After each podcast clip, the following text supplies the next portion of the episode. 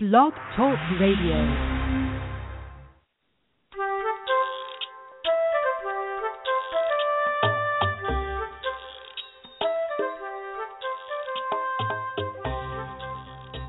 Hi there. Welcome to Teach Me to Talk, the podcast. I'm Laura Mize.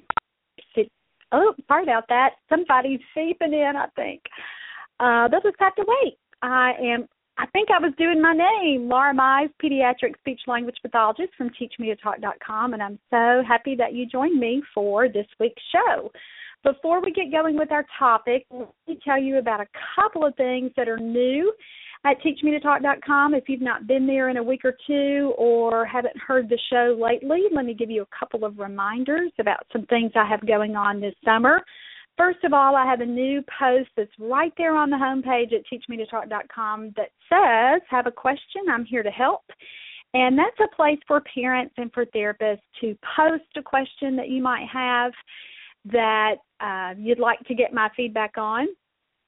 And it's been super popular. I've loved hearing the kinds of questions that come in. And again, let me just talk about why I'm doing that publicly again.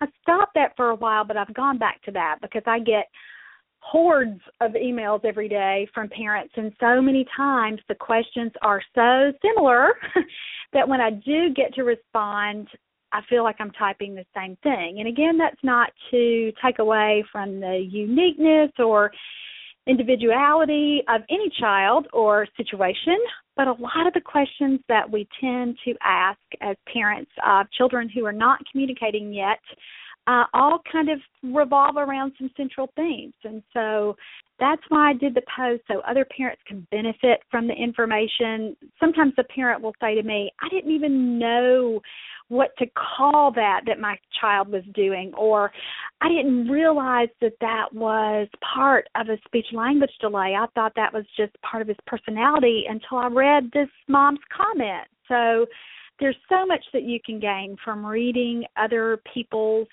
questions and the responses or their concerns and so that that's why uh, we've reposted that or start launched that again. Secondly, this summer I'm doing some Skype consults and I've just had a blast with the families that I've gotten to meet over the last couple of weeks uh, since we started this again too. It's been so fun to get to hear your stories and answer those really personal questions. And again, sometimes things are too raw to put out there, uh, even anonymously on the internet. You just don't feel like you want to divulge your personal information, or you need a second opinion, or you just need a sounding board and would like, or this is what's happened in the past couple of weeks too. I've had some families, so moms and dads participate, and I've had also a parent who's had her speech pathologist there. So we could all kind of brainstorm together with what might be a new direction to take a child's treatment. So just putting that out there, letting you know that that's available, and you can get information about the Skype consults on teachmetotalk.com's homepage. So please check that out if you're interested. Okay, tonight's topic is based on a post that I did last week called First Sessions Toy List for Toddlers in Speech Therapy. And I've gotten so much feedback from therapists and parents who've said that was a good idea, or I like this, or could you give me some more information about this? So I'm doing the show as a little add on to that post. So if you've not seen that post, go back and take a look at it. And let me just say too, tonight's show, and I forgot to say the number. It's number 263, and it this is June 11th, 2015. I know these shows kind of live on forever, so if you're listening and you know way beyond 2015, this is what we were talking about now, and this is what was going on at this little moment in time. And let me just say too, tonight's show we're going to kind of go pretty fast. So you may want to go back and take a look at the post so that you can get um, if you miss something and if you you want to go back and again kind of take a look at the toys and look at the links because I have everything right there listed for you be sure that you're doing that. And we're going to move fast because again I think the last few weeks that I've done shows they've been parents calling in and asking questions, which is fabulous for other parents. And again, you learn so much when you hear someone else's story. You feel that sense of camaraderie and that you're not in this alone. But I think sometimes therapists get a little frustrated because they may not feel like they're hearing anything new. Well, tonight's show, I'm really going to tweak and do it from a therapist perspective. So we're going to move a little bit faster and the purpose of tonight's show, again, is just to talk about my top 10 activities that I use in those first few sessions and give you all the different ideas and all the different slants that you can use with a child who's coming to you so that you might use a particular toy one way for one child and then turn around the next session and you have a totally different focus. So it may not make as much sense to moms and you may not feel the relevance for your own child if I'm talking about lots of different children and lots of different goals and specific strategies. But again, I wanted to mention that because I don't want our, our therapist friends to feel left out with these shows. You know, it's kind of hard to walk that line sometimes to have information that's applicable for both parents and therapists and I try my best to do that but tonight we're going to kind of slant it a little bit uh, and and get that going so let's get started. Now, on the post at teachmetotalk.com, when you read about, or if you go back and read this post, I do some discussions about all of our different treatment settings. I think sometimes when we talk about working with toddlers, if you are in a state and you have a contract or work for an agency for the state early intervention program and you hear toddlers and early intervention, you get kind of stuck on thinking that the only folks that treat toddlers are people that are doing home visits and you kind of think that it's your way or no way or that whatever is best practice in your state is the only way that it should be and you forget that there are all these other treatment settings where people are working with toddlers. And it's so funny when I do start to kind of talk about early intervention or or read about it, especially on social media, you'll go to a page and you'll you'll see something that talks about best practice or what the model is, but then you read what someone from another state lists and it's completely different. And we have to remember that state systems are different everywhere. And we have to remember that in some states, school systems are still in charge of early intervention, and folks are toddlers are still getting center-based services in some states. And it's not always about the coaching model, which is kind of the the hot topic the last few years. I still have tons of folks in private practice who are seeing toddlers in their offices, which is what I've done the past few years too. So I want you to kind of remember that that this show really has a global reach and that we see well, I the audience here is made up of lots and lots and lots of beyond parents and therapists, but therapists who work in all kinds of settings. So I want to be sure that we're covering our bases in this show and we're talking about strategies and activities that are applicable across the board so that if you are doing an office visit and doing your own thing and preparing your own materials and you have your own toys, that's going to be completely different from someone who's working in a state that discourages you from taking your own things and you're really doing everything you can to ensure that your treatment sessions are a natural environment.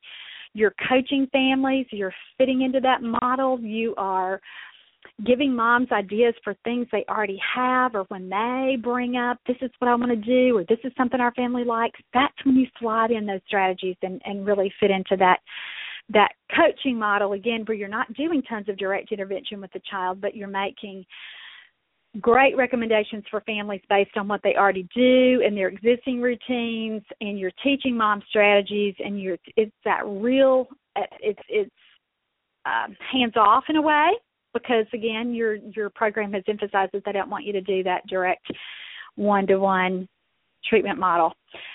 There's some discussion about that on the post and we're not really going to get into that tonight because I don't want anybody to feel like I'm having a preference with which model is best, what again that word best pra- those words best practice i don't want to get into all that. Your job is your job. Whatever model you're working in that's what you have to function in. That's what you're set to do. So i hope that we're going beyond that and it's not a discussion or a fight about which what's better but that we're all able to kind of think about that that there are different treatment models out there and certainly different treatment settings and we're able to kind of still take an activity and decide how you can use it from child to child to child and still meet um, everyone's needs no matter what setting you work in our big thing is, and I say this all the time kind of as a little tagline on Teach Me to Talk, and I'm not sure if I've said it on the show lately, but we can teach language anytime, anywhere. So you don't really have to think about speech therapy always being in one particular setting or if you're a mom listening, there is no magic in the toys that we're going that I'm talking about or that you know even that your own therapist uses.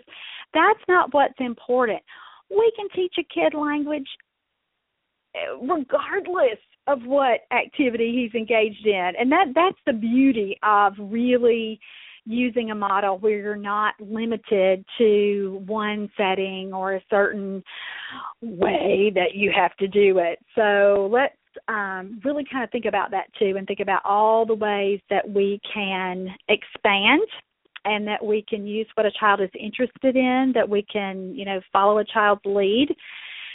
It's so important to do that, to include what a child already likes and to to start with where a kid is, not to always try to come in and introduce something new or do something that's dramatically different, but to take what a kid already likes and what a family already does and kind of start there. So even if we are seeing a kid in an office setting, we can still do that. And the beauty of having kind of a go-to set of toys that that include a lot of real general familiar items that we're going to talk about in this show is you can really do that and you can always with with having this kind of you know, I don't know how you think about your toys or your activities or your treatment materials, but always kind of thinking about this is what I start with because children will be familiar with it. Hopefully, they've had a little bit of exposure to activities like this, and then you can kind of build on that and decide what your winners are and what your losers are.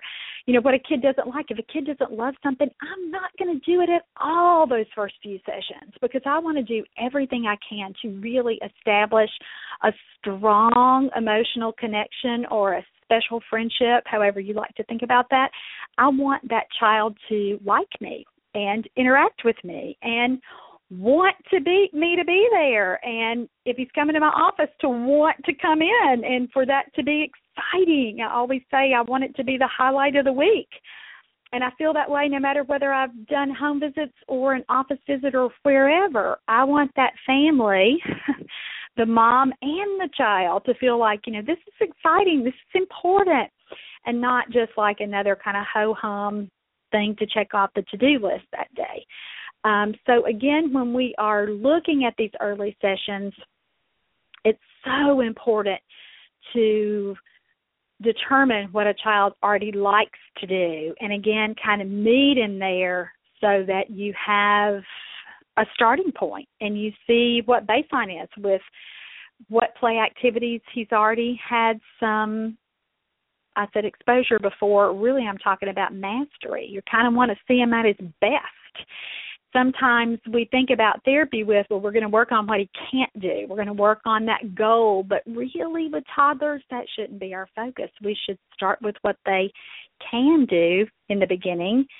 And I say it all the time meet him where he is, meet him at his current developmental level, get the things going that are just beginning to be consistent, you know, we start there rather than having everything be brand new.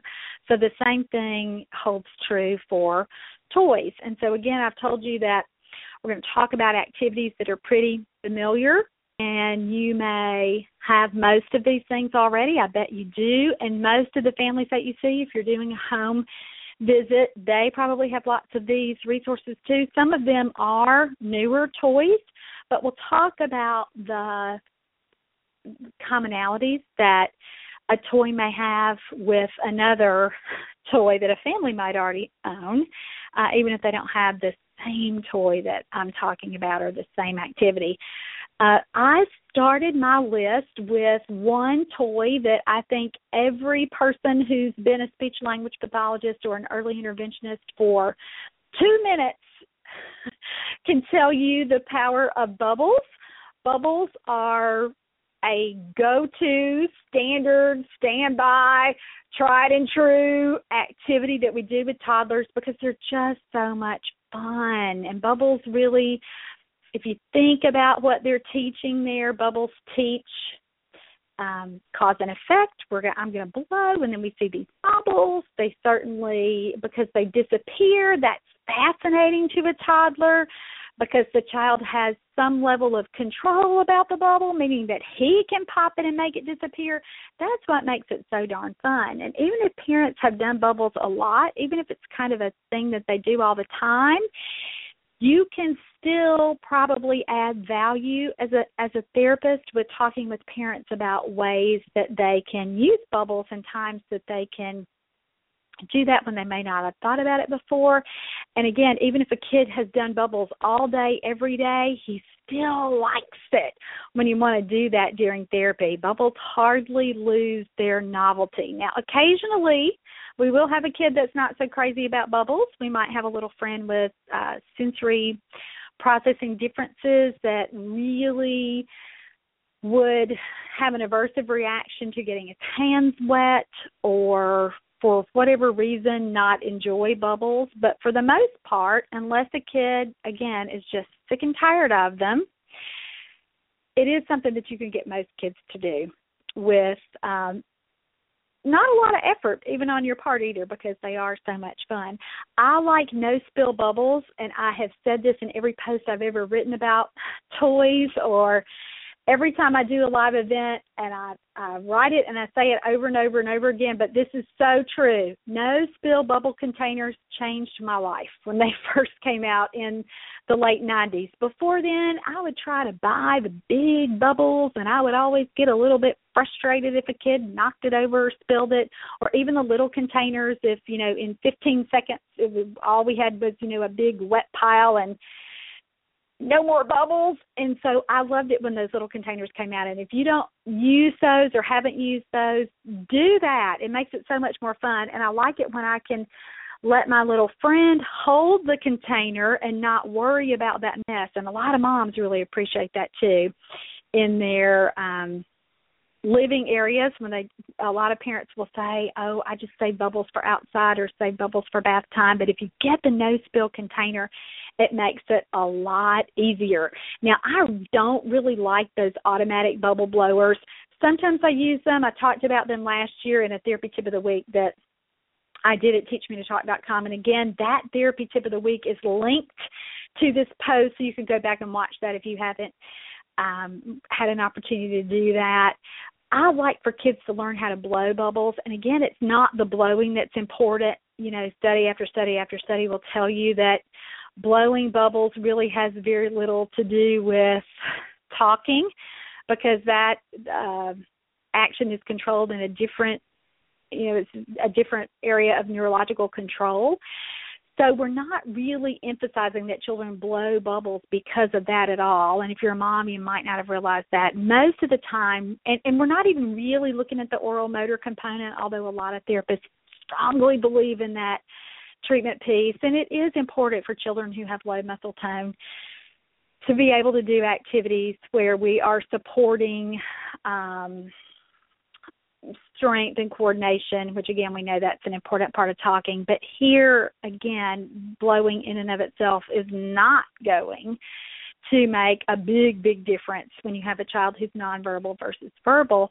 But what we're really looking at here is teaching a child how to imitate and getting a child to do anything with his mouth, especially when there's been very little volitional control and by that i mean you know uh, doing something on purpose, doing something that he has chosen to do. And so a lot of our little guys, everything they've done with their mouth has been reflexive. So they've they breathe and they swallow, they chew, they they um, cough, they sneeze. All those things kind of go on with all of that oral uh, motor musculature. But a lot of times our little guys don't realize that they can move their mouths on purpose, that they are in control. Have you, as a therapist, have you met a little friend who you, I say this all the time, you don't even think he knows he has a mouth? That happens a lot. And so getting any kind of oral or vocal imitation going in the beginning is an important step. So bubbles are a great way to do that. I like to work on too certainly requesting and everybody knows to do that. I, in the post at teachmetotalk.com, the post that I mentioned before, I have a little list of target words with every toy that I mentioned there and and also a description with how to use it. And again, we can certainly work on we think about requesting with bubbles, but lots of our little guys aren't ready to learn requesting at the very beginning those very beginning sessions. We're establishing that social connection and I like bubbles because it is easier to kind of get that joint attention going because you can hold the stick right in front of their little faces and then put your face right there too. So eye contact is a little more likely when we do some positioning there so that we make ourselves a part of that activity. Again, the imitation piece is huge there, whether they begin by imitating pop a bubble, whether that's slapping it on the floor or popping it with their index finger. I like to teach my little friends to kick bubbles because that's a big gross motor body uh, movement that a lot of times kids really um, need to start with that gross motor imitation before they refine it and they're able to do a fine motor um, do things that are more fine motor imitation. So that's a good thing to do. I like to work on exclamatory words with bubbles, words that you say with lots of emotion. So certainly pop.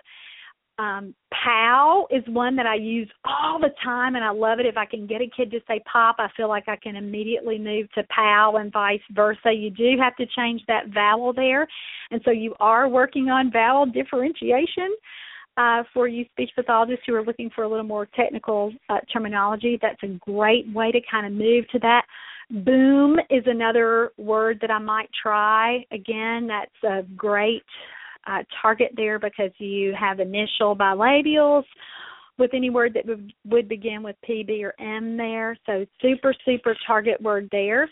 Um, and because we're working on exclamatory words, those are more like play sounds. So for lots and lots of our little friends, that would be the place that we would start. Single words with requesting might just be too much, but if we can get those early verbal imitations in an exciting play routine that they already like and that you can make super fun, and again, you're teaching all these things to their moms too. Now you may not be as technical. You may not be saying, well let's try to you know we know that he can say an initial bilabial because he says mama. So these are our target words with we're going to target other initial bilabial words. You may not say that. You may just be saying to a mom look these are going to be some great words that we would try. Let me write these down for you so that when you play bubbles this week these are the kinds of words that i want you to model or that i want you to say for him so that over time he's hearing them. These become part of the routine.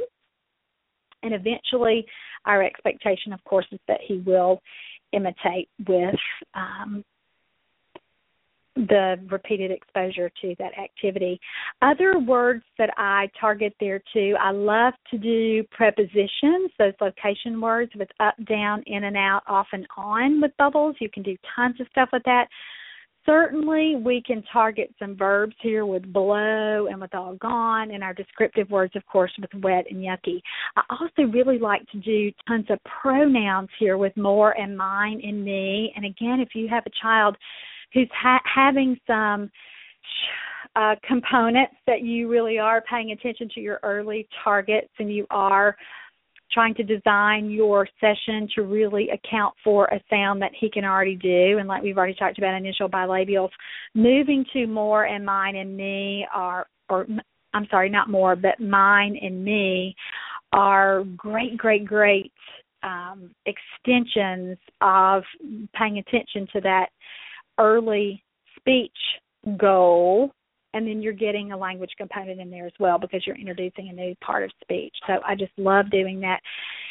Requesting again is fine. Some therapists really shy away from using those general words to request like more and like please. I still teach the sign for more first. I know a lot of people are opposed to that. I've got an article about that. If you want to read my reasons for still thinking more is fine for teaching toddlers, especially those first few sessions, just so you can get some success and a way for them to request. But take a look at that article. It's it's called Ten Reasons I Still Teach the Sign for More First.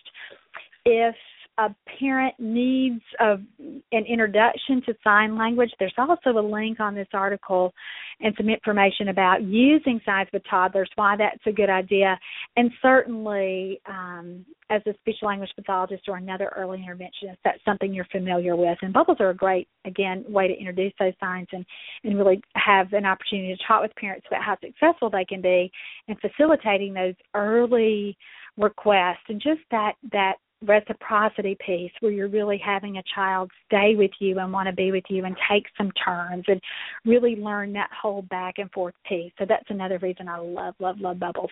Second toy, the flat ball. If you do not own a flat ball, you need to get one immediately. They are such a fun toy. Now, a flat ball is like it's uh, always over if you're buying it in a store it's always over kind of near the nerf toys.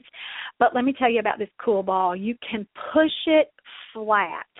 And so it's got a little round part on the top and then some dividers there but you push it and it stays flat for um a variable amount of time, which is kind of cool because the toddler really doesn't know when it might pop back to its ball shape. So tons of fun. The directions on the package talk about throwing that ball. I cannot imagine doing that with a toddler. I always just use it on the floor uh, and push it flat, and then we wait for it to pop open. I do a cute little verbal routine with this, and if you have watched uh, my therapy tip of the week about balls, you've seen that. But I do some patting on my legs while we push. You know, we'll say ball, and then we'll push the top of the ball down, and then we'll pat our legs and say wait, wait, wait, wait, wait, wait, and then when the ball pops, we scream and say ah, pop. So really fun, repetitive routine, and we all know why verbal routines work because the child begins to anticipate what the words will be, and before you know it, he just pops out one of those words, especially at the end. Lots of times I'll have a child begin to scream or vocalize with that ah at the end. And some parents might not recognize that that's progress with their child. But anytime a child can imitate what we've done vocally or verbally, however you want to think about that, that's progress. And so we take something really, really simple like a scream and put it in a routine. And when he learns that he can do that and learns that that's the thing that comes next, and he learns to use his little voice purposefully, that's huge for so many of our little clients. So you'll have to explain that to moms and really talk about why that's important. But this is a super, super toy. It's about 10 bucks. So you can get a lot of repetitions there and a lot of fun for about ten dollars with that flat ball. Um, there is a therapy tip of the week on that post too, so that you can see how I use that toy and uh, some other ideas and see a demonstration of that as well. But verbal routines work so so well, and so anytime we can take a toy like um, the flat ball or other toys that we're going to talk about and have a consistent way to play so that we're saying the same thing time after time after time. And again, the beauty of that is that the child learns it. And that's an important, you know, beyond the expressive piece or before the expressive piece when they start to pop out that little word, just that they remember that, that they recognize that. So that's a cognitive skill that we're teaching where they're really working on that memory. First of all, that recognition and then anticipation so, and then, you know, even the gestural imitation part where they start to pat their little legs during the wait, wait, wait, wait, wait part. That's huge for so many of our little clients, especially at the very beginning of therapy. So that's a super toy. Um, you can teach so many verbs with this toy too. Certainly, push and pop are great targets We talked uh, with Bubbles about using pronouns, the mine and the me and my. I certainly do that with this kind of toy where we talk about whose turn it is. It's a valuable toy for beginning turn taking with children. You know, our little guys who get so mad when someone else wants to share an experience with them, whether it be a peer or a sibling. You can't really teach that turn taking piece, or as parents like to call it, sharing. You can't really teach that with another child. Kids just get too mad. So at the beginning, we should be always doing that with a caring, loving adult who can compensate for any problem that a child would have.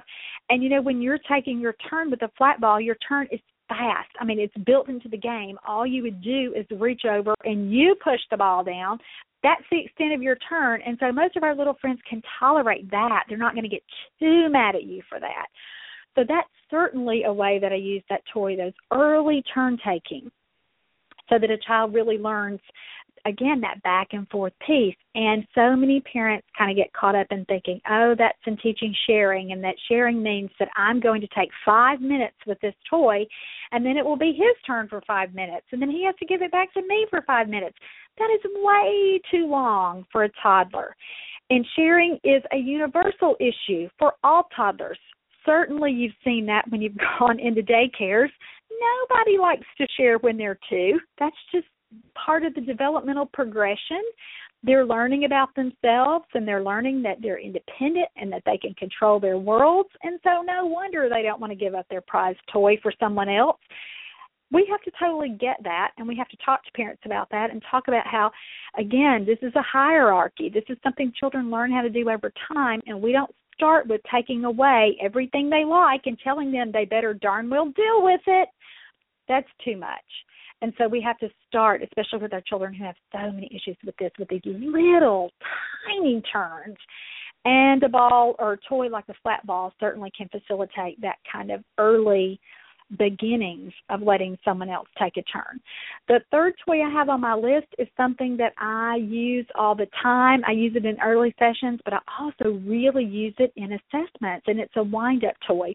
You can learn so much information from a uh, about a toddler from five minutes with a wind up toy. So let's just kind of talk about that. We can first look at a toddler's joint attention, meaning when you have the frog that jumps or the chicken that walks or the bunny that you know hops or whatever whatever your little wind up toy is does the child include you in that activity? Does he include his mom in that activity? And what do I mean by that? That's that triad of attention where he's looking at you, looking at the toy, looking back at you, looking at his mom.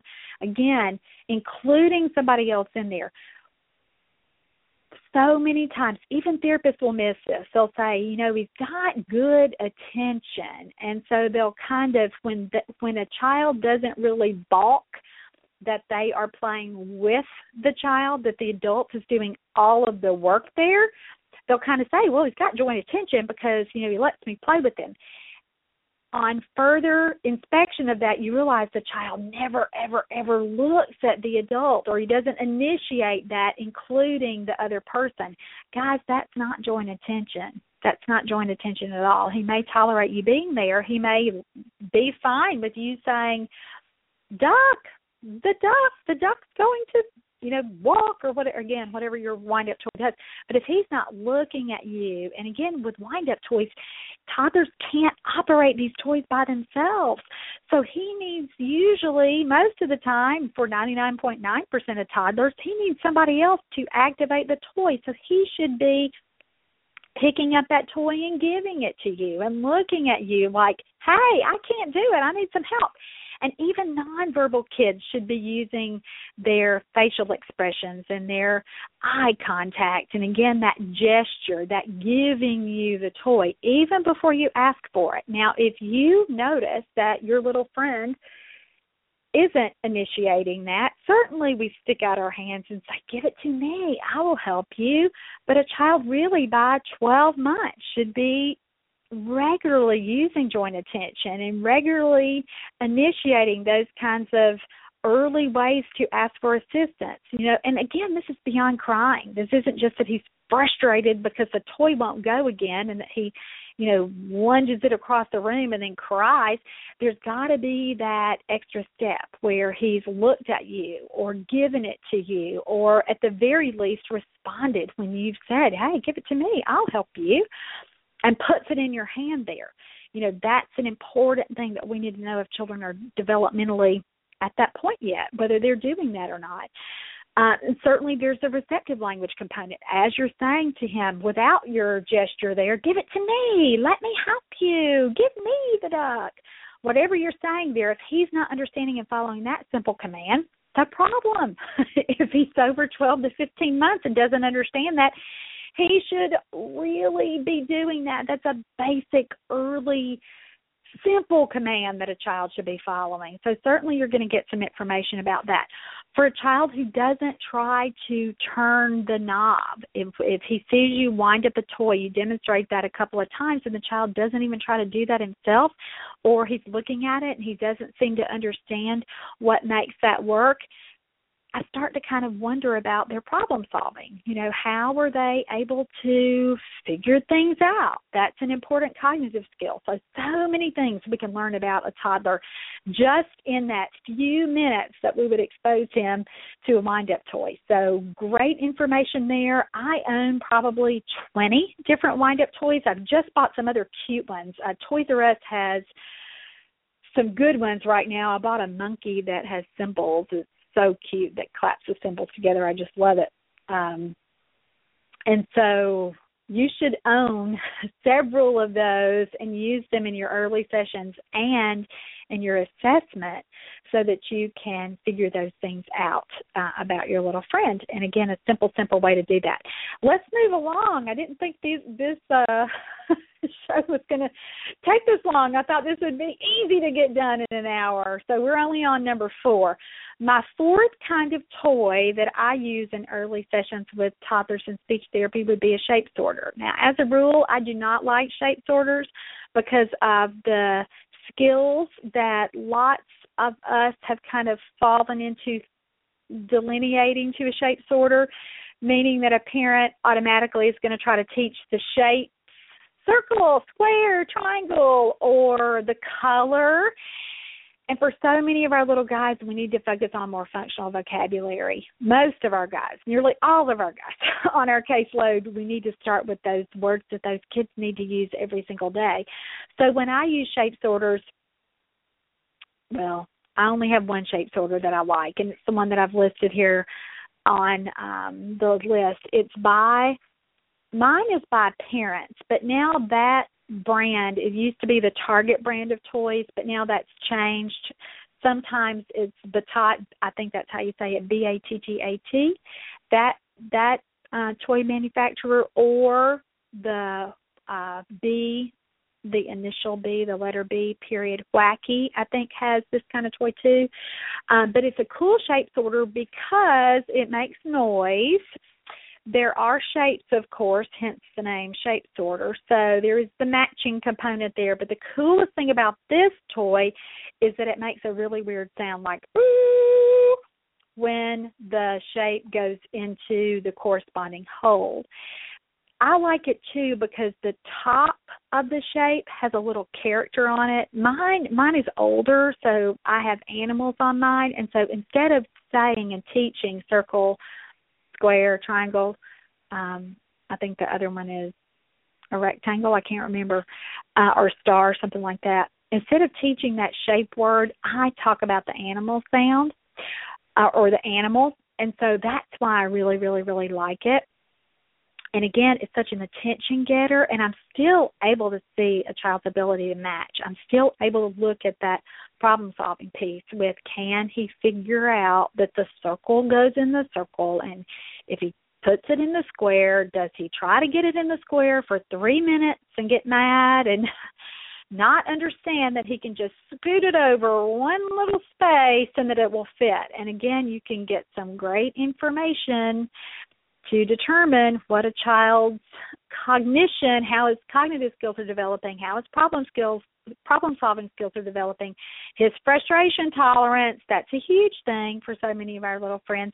You can also see what they do if you cover up some of the shapes that or all of the ones except for maybe the the shape that the it should really fit in and maybe one more or if when you have a kid that can't do that you can cover up all the other options and see is he going to go to the one that's open how well will he do that? How well can he get it in there? And certainly we can look at a child's fine motor skills like that as well. So so many things that we can figure out about a child with a toy like that. But again, it's not as boring as that traditional shape sorter. So I love, love, love that toy.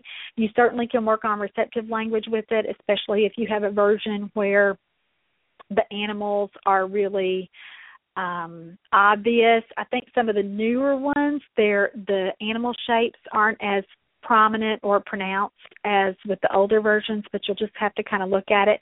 But again, the main value with this toy is that it will keep a kid's attention because of that cool sound that it makes. So it's one that I really, really like. And you can see that toy. There's a therapy tip of the week on this post that's uh, an early one, like 2012, and I did uh, therapy tip of the week on cause and effect toys, and so you can see an example of that toy there, and then hear me talk about that as well. The next toy is one of my standards, and man, do I rarely do a session without this toy at the beginning. It has universal appeal. It's the ball and hammer toy, and I'm probably on my sixth or seventh one because I wear them out, or when it looks like it's uh just loved and I don't really I want a newer version, I tend to give this toy away. If a kid really loves it and I know that the family doesn't have a lot of resources or mom says, "Gosh, I've been looking for this and I haven't been able to find it." I say, "Here, keep mine. You can have it." So that's why I've gone through so many of these toys. I love the ball and hammer toy because there's so much you can teach with it. Of course, we're looking at requesting, you're looking at teaching cause and effect, all of those early um, cognitive milestones that we're looking for. But if you have a kid who, again, likes balls, and that's such a, a popular toy for toddlers, this is such a nice way to expand that kind of play. I love looking at a toddler's ability to use tools here. And if you're a mom listening, you may think, "Gosh, that's weird. Why is why is she concerned that he can use a hammer like a construction tool?" That's not what I'm talking about. I'm talking about using an object for another purpose. So here you're having the hammer It's what activates the ball. It's what gets the ball in the hole and the child watches it go down with the clear front and then eventually come out the hole and then you pick it up and you do it again. There are so many of our little guys who don't understand how to use the hammer. And so that could be a motor planning issue. It could be a cognitive issue. You know, children start to really use tools, meaning eat with utensils, use a toothbrush to brush their teeth, brush their hair with a hairbrush. That usually starts coming on in sometimes as young as about 12 months, but 15 to 18 months. If we don't see a child doing that by 18 months, that's an issue that we need to think about and that we need to explore and certainly a lot of our little guys who are two and a half and still not doing any self feeding or trying to do anything with utensils they're still just doing a ton of finger feeding. That is developmentally appropriate. You know toddlers eat with their hands for a long time. And you know we as adults we have foods that are completely fine to eat with fingers but we really want like french fries my favorite but we really want our our friends at 18 months, 24 months, 30 months to really start to use utensils and to know how to use a fork and a spoon. So this is a, a, a precursor to that, so that they're really learning how they can use toys together and that's that's a big problem for so many of our little clients in early intervention so i love the ball and hammer toy because we can find so much information uh, out about a child with that. And we have to we have to see how responsive they are to our teaching with that. Lots of our our little clients have never seen this kind of toy. Or maybe they have a version of it at home but mom says gosh he never uses the hammer. I, or i took the hammer away. I thought he was going to hit his brother with it. He tried to hit the baby with it or or the older child just loves to hit him with it if you have a child who after you show him a few times isn't able to really pick that up and again if he's two two and a half and he's not able to understand how to use the hammer he always defaults to using his hands that's a problem. That's a red flag. And again you can't determine what the problem is unless you are looking at the child but it certainly is something that you should be exploring and you should be thinking about. And you should say is this an imitation problem? Is this a fine motor problem? Is this a cognitive problem? Sometimes it's a combination of all those things. So it certainly is a toy that you can it's fun and you'll be able to use it to engage a child. And tons of kids like it. I mean i have had to fight big brothers and sisters off this toy because it's uh even so you know a nine year old would want to do it but again, you can get so much information about where a kid is developmentally um, by looking at how he uses this kind of toy. And it's so popular with parents. They always want to know where to get it and how to find it if they've not seen that kind of thing before. And the word list, of course, you're going to work on ball and hammer, but you can do a lot with prepositions here. And again, the list that's developmentally appropriate for two year olds up, down, in, out, off, on, here, and there. You can teach every one of those prepositions with this toy. I like to do um, some verbal routines with this. I grab the ball and say, I got it, I got it. And that's a cute kind of holistic phrase that lots of our little friends, if they're in between, um, kind of at that 35 to 50 word vocabulary benchmark and they haven't made that leap to phrases yet, that certainly is a, a this is a toy that I'll use and an activity that I'll use because it's high emotion, high energy, and a lot of times I can facilitate that imitation of I got it or got it or something that sort of sounds like they're moving toward a phrase. So certainly a great way to use that toy uh, for kids who are at that developmental level. The other thing too, just with the whole um, joint attention piece and the reciprocity, and even following directions with this toy with um, you know, I've done some other things where I've said, oh, you know, put the ball in the door or certainly, like we talked about before, helping a kid learn prepositions and just following those directions. Hit it with the hammer, push it in, those kinds of things. Following those early, simple, receptive language commands. You can do a ton of stuff with um, the ball and hammer toy.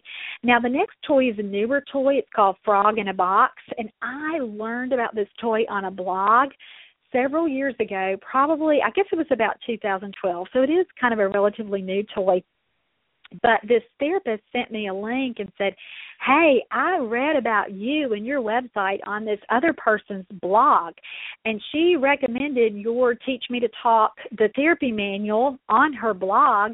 And I wondered, you know, she was just kind of asking me questions about that, but she, I clicked, she left a link, and so, or enough information for me to find the blog and search it. So I found it on her blog. She's actually the blogger's actually been a guest on the show before. She's real fun. Um, but it was it's, it's super frog in a box, and I love it because this is a kind of a round toy, a cylinder there, and there's a frog inside. And guys, you open the top, and the frog jumps out. And it's not like a Jack in the Box. It's not attached. The frog actually leaves the little again we're saying a box but it's round he leaves his his container and jumps and toddlers think that is hysterical. And it is sort of like a jack in the box because you are you know waiting for the toy to pop out like it would be. So if you don't have this toy and families don't have it they probably do have a jack in the box so you or may. Uh so you can certainly use some of these same kinds of ideas if they don't have it. But it is worth your um, investment if you are looking to add some new things to your toy inventory. I just love it. I don't I always use the frog, but I've also gotten other tiny stuffed animals or those little plush toys to use with it. And if a child has a favorite character and has a little version of that. I almost always try to incorporate it with this toy, and sometimes I'll do it like it's a surprise. So I won't have told him. Uh, I had a little guy who liked SpongeBob, and so I didn't make a big deal about taking his SpongeBob and putting it in there, but I got it from his grandmother and then stuck it in there, and that was a big surprise when SpongeBob popped out of that toy. So you can do some fun little. Certainly, it is a way that you can incorporate some of what a family already has, even if you're just taking the that in as your own toy. I love to teach calling with this toy, and by calling, I mean that a child is learning to use his voice to get attention. And this is so important for toddlers. How many times do we say to a mom, how does he get your attention? What does he do if he's in the other room and he really wants you? And a lot of times moms will say, well, nothing, or he cries.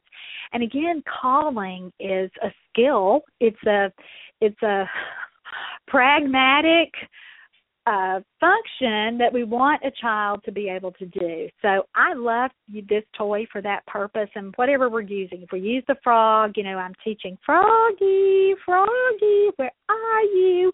So it's a cute little way to use a holistic phrase too. And a lot of our little friends will start to say, you know, uh oh, even if they're not really fully articulating that whole sentence yet, that's okay. We know they're moving to that. The trick here to teach calling, I have really found to use a lot of gestures. So put your hands up on either side of your mouth. Really lean forward as you're saying that. Use your facial expressions so that a kid really, again, thinks that that is so fun. And even if he's not verbalizing, not really calling with his voice, if you start to see that he's leaning forward, that he's putting his hands by his mouth, a lot of times you'll see that. You'll see them start to imitate that before they can even produce the word. And that's fantastic. And you want to point that out to mom and say, okay, he's not saying dog or duck or whatever you've hidden in there. He's not able to do that, but mom, look at him. He's trying. He's moving toward that. Look at how he's leaning his little body just like I did. Look at him putting his hands by his mouth. He's learned that. And that's a huge leap for some of our little friends. It's a lot of progress. So I love, love, love that toy. Um and that's one one success that I nearly always can get if a kid is developmentally ready uh, to be able to learn to call. And then, of course, we're going to transfer that skill. Then we're going to work on calling mom from the other room. We're going to work on calling other toys. We're going to work on calling, you know, when the car rolls under the couch, we're going to call the car. Or I'm going to hide, you know, another toy behind my back and act like I don't know where it is. I'm going to call that toy too. So, so many things you can do just with the introduction of the skill in this kind of activity. So be sure you're talking with moms about that too. Don't let them just stop with, you know, calling the frog with your particular toy. Really talk to moms about why we teach that and give them very concrete, specific examples of how they can teach it with their own toys or better yet, with people. So help moms and dads learn how to do that. The next toy is the spiral racetrack Uh, by Fisher Price. Now, I got mine a long time ago, and this is a toy too that I've bought several versions of. I cannot believe that they don't have a cheaper version of this right now. I'm hoping that Fisher Price will bring it back. They always kind of cycle through these ideas. The last big version of this spiral racetrack was when the movie Cars came out, and so I think the link that's included in the post for this one is a real pricey version of this toy because the movie Cars that you know those have all become collectors items now. You know who knew right? Uh, but I love this toy because it's a really simple cause and effect toy. A lot of bang for your buck here with that a kid will do it over and over and over again. And it's a little racetrack with two cars at the top. You push the lever and then they go down. Now a lot of times we'll see interesting things happen with this and I'll, as I'll say, you know, a kid gets stuck on cause. By that I mean that he perseveratively pushes the lever and he does not notice that the cars are going down. And you can get a lot of information about a kid's play skills or about his how often he seems to engage in self stimulatory behaviors with using a toy like this and you can point that kind of thing out to mom. A mom might say, Oh gosh, he really likes the levers, that's all he wants to do and you have to gently move the conversation toward well he kinda gets stuck on pushing other buttons too, mom, and that's not really about this. Let's talk about what this means and really kind of approach that very um tentatively with some parents because they're not quite ready to hear it. But it certainly is a way that I've found that I'm able to start to have those initial conversations about, you know, this is something he does repetitively. This is what we call a stereotyped behavior, meaning that You know, he does it over and over and over and over. And I also see it when he plays with this toy. And then we can start to have those conversations that are really difficult for us to be able to kind of get our foot in the door and discuss. You know, a mom will sometimes will just come out and say, he doesn't know how to play with toys and when he does play with toys he seems to want to do all he wants to do is push the buttons. You know that gives you your way in to talk about it but some moms really need you to go there. They don't really understand what's happening. They are not seeing what you're seeing. They just think well he doesn't know how to play or again he likes the buttons or you know whatever their reason has become that the child uses some self stimulatory behavior. So it's a way to talk about it. Sometimes it's that our little friends cognitively don't understand that there's a second part to that. And again, that it may be kind of a multifactorial thing going on with the kid. There may be it may be a cognitive delay plus, you know, he's got red flags for autism. So there is some uh, stimming going on. So there's lots to talk about here. And again, that's why I like this list of toys because not only will of course they're fun and we want kids to play with us and to advance their play skills and certainly to advance their communication skills you know across the gamut looking beginning with their social interaction and moving to the cognitive piece and receptive language and then finally that expressive language piece but there's so much that we information we can gather from having a broad range of toys that we introduce at the beginning and toys that are fun for nearly every kid but toys that let us really tease out these developmental problems or red flags right from the beginning so that we know what we're dealing with. And so, uh, if you will pay attention to the toys that you're using too, in addition to being fun and in addition to doing what a child likes, you do want to be sure that you're including things that'll give you a whole um, variety of a child's skills so that you're able to look at again how he's developing across the board and be able to make some um, gather some opinions and have some impressions, some clinical impressions at the beginning. And again, not just about what he's saying. You're going to look at this whole kid, look at all those factors that have to come in before he starts to talk. And this will give you nice ways to approach these, or more natural ways excuse me, to approach these kinds of conversations with parents as you're playing together with this toy and you can say, This is what I noticed and this is what I'm seeing and again, it's not quite as in your face at, with a mom or a dad as when you're sitting across from them and giving assessment results. It's more natural and it's more conversational. And that makes it easier for you as a therapist to talk about those things too. All right, toy number eight. Oh my goodness, I love these blocks, these DeJeco, and I hope I'm saying that correctly. Blocks. I did a therapy tip a week uh, about it last summer, and so you a pretty current one, so you can see um, the toys there. But it's a really cute set of blocks.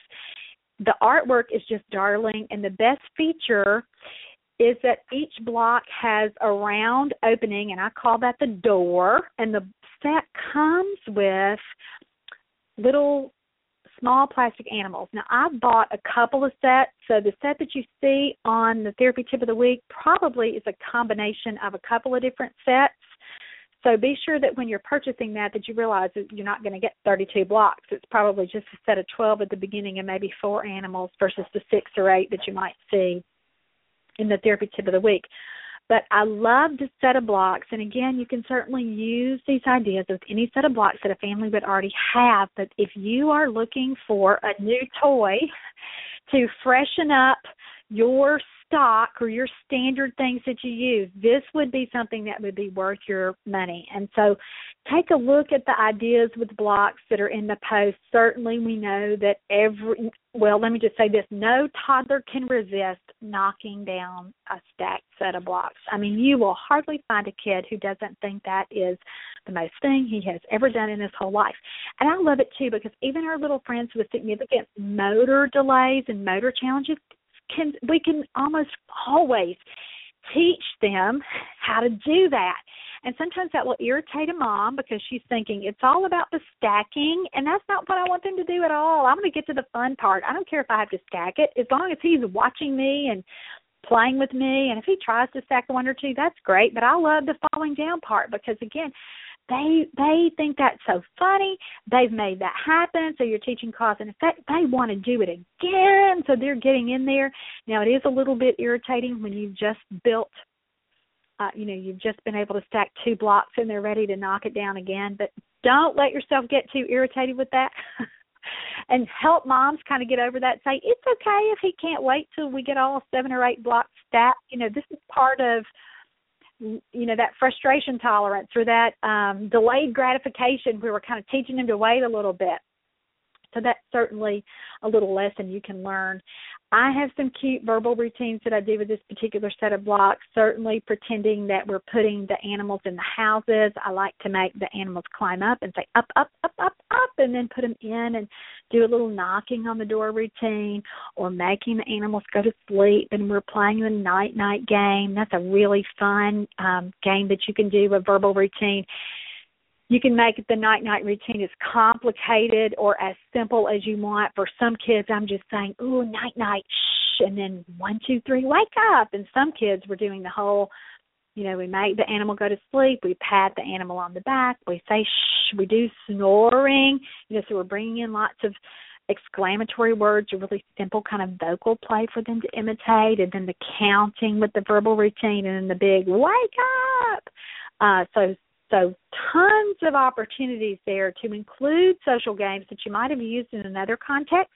You might have just started playing that with the kid and you want to expand that social routine a little bit and expand his play routines a little bit. So, you use a social game in the context of playing with a different kind of toy. I do that all the time. And for our kids who don't like toys, our kids that have finally learned how to play with you and include you, but they're they're just not that into toys yet.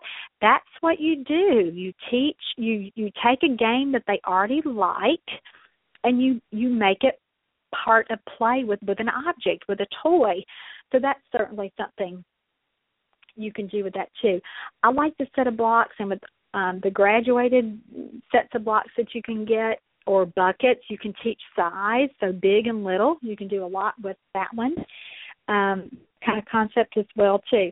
Let's move on to talk about the last two really quickly. If you are an exerciser and you're at the end of your hour, we have gone over, but that's okay. We're to hang in here for this last few minutes and get this done. Baby dolls and accessories. I think dolls are the best and easiest way to see if a kid is beginning to understand pretending. Sometimes dads get a little bit freaked out about dolls and you that's okay. You can use the same kind of early pretending with anything a kid likes. So I've done kind of stuff with Thomas, with our little friends who are Thomas obsessed, or any little animal, stuffed animal or, or whatever they have, their little lovey kind of uh attachment object that they have. You can certainly do that. Uh, with your baby doll, you're going to need a little set of accessories. And with this earliest phase, with these first few sessions, I try to just usually do it with a doll, a cup or a bottle, a spoon or two, a bowl. I might add a hat, a baby wipe, and a brush. I think that those that's for some kids that's going to be too much. But for lots of our little friends, they can tolerate that many objects within one play routine. If a family, if I'm sitting there and we're playing with a doll and they don't seem to have a lot of accessories, I talk to mom about let's go raid the kitchen. Let's go get your own child's hairbrush or your hairbrush. You know, we can pull things from all over the house to be able to make a little play set. And let's talk about these early pretend skills lots of our little guys are not going to be able to do things with the doll right away. They need to start with using those items the brush, the spoon, the cup, the baby wipe, the hat. They need to start with doing that on themselves. And that's okay. Sometimes we work too hard to try to get a kid to move on and use it on the doll when developmentally he really should be using that object on himself first. And then beyond that, he can use that object on you or on his mom. You know, how many times have you had a little friend who you know he's drinking his own sippy cup and then he reaches over to you to try to make you drink it too That's reciprocity. That's turn taking. We love that. And he may not be able to do it with the doll yet, but you know he's moving in the right direction when he can first use the object on himself, then he can use it on a real life person, mom, you, dad, a sibling, and then then that's when he can move to using it with another toy. So combining those toys um, together.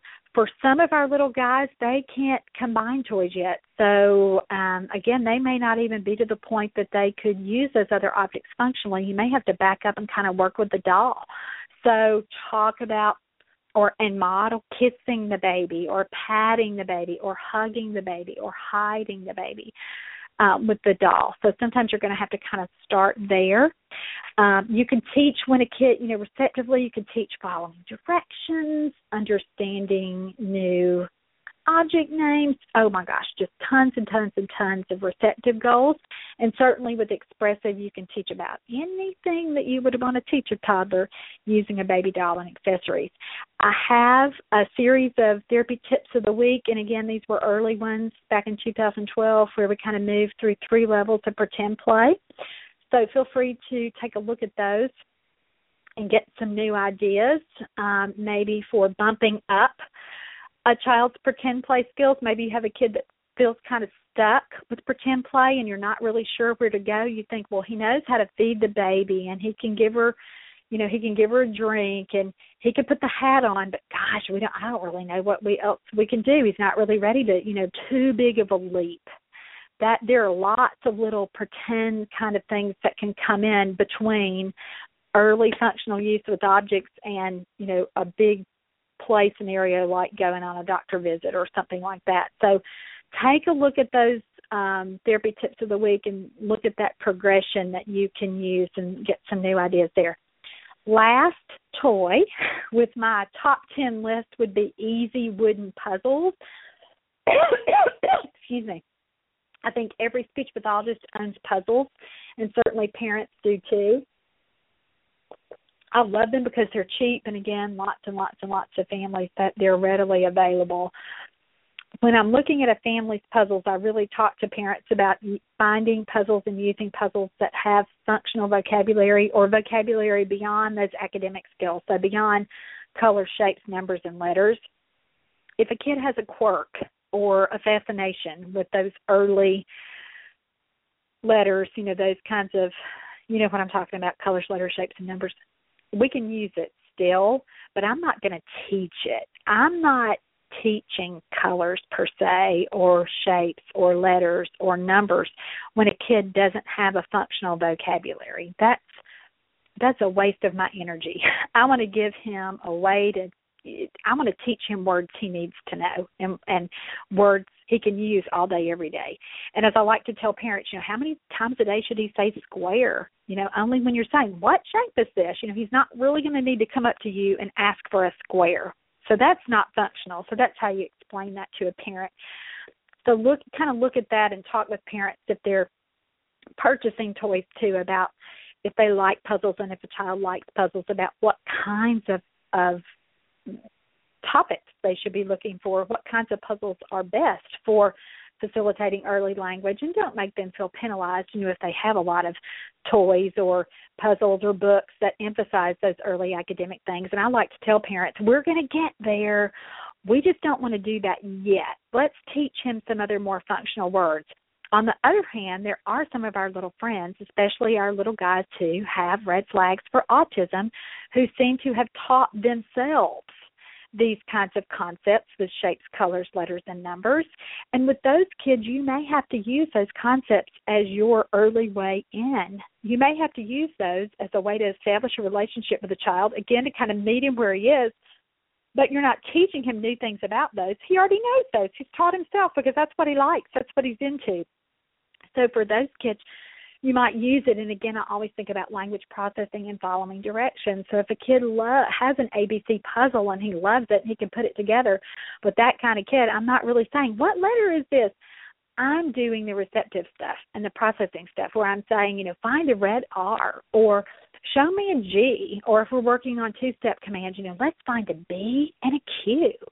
And giving him that and making processing and following directions part of the activity because those kinds of children most often have difficulties with that receptive piece or that comprehension or processing, whatever you want to call it. So that's how I would use those um, natural interests, those little activity preferences when it's not something that I would have chosen for the child, but it's all he likes to do that's kind of how you work your way in there with those. You think about though how to teach language and still work on the goals that you need to work on, even if it's not your favorite material.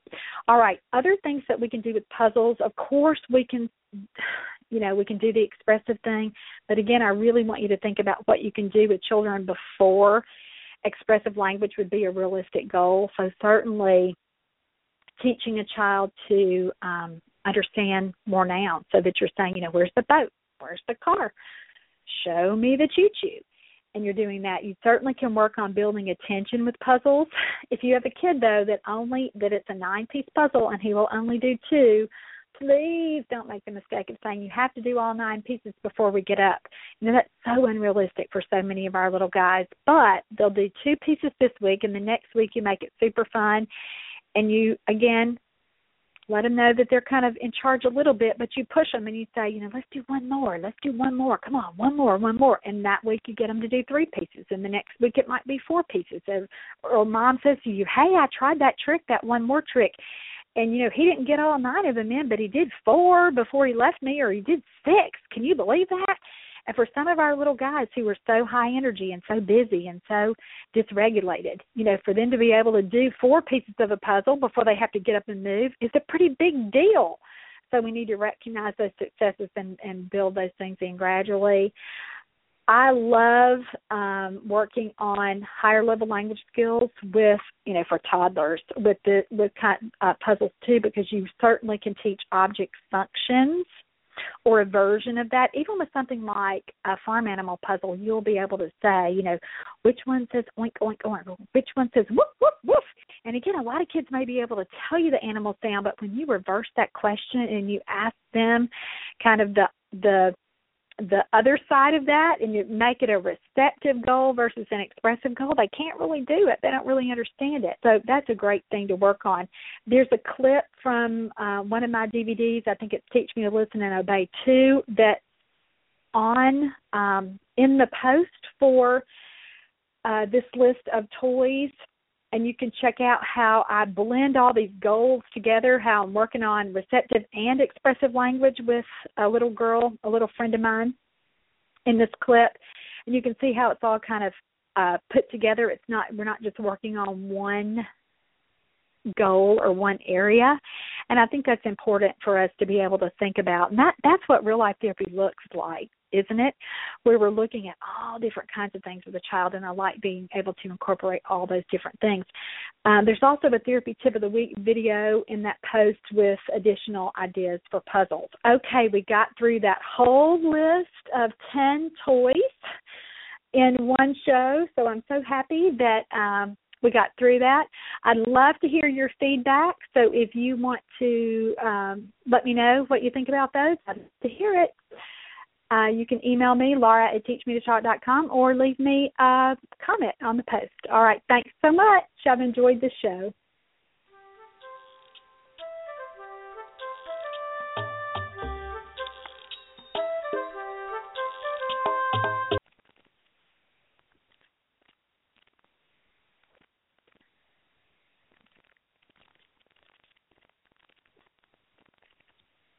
Judy was boring. Hello. Then Judy discovered ChumbaCasino.com. It's my little escape. Now Judy's the life of the party. Oh, baby, Mama's bringing home the bacon. Whoa, take it easy, Judy. The Chumba life is for everybody. So go to ChumbaCasino.com and play over 100 casino style games. Join today and play for free for your chance to redeem some serious prizes. ChumbaCasino.com. No purchase necessary. Void where prohibited by law. 18 plus terms and conditions apply. See website for details.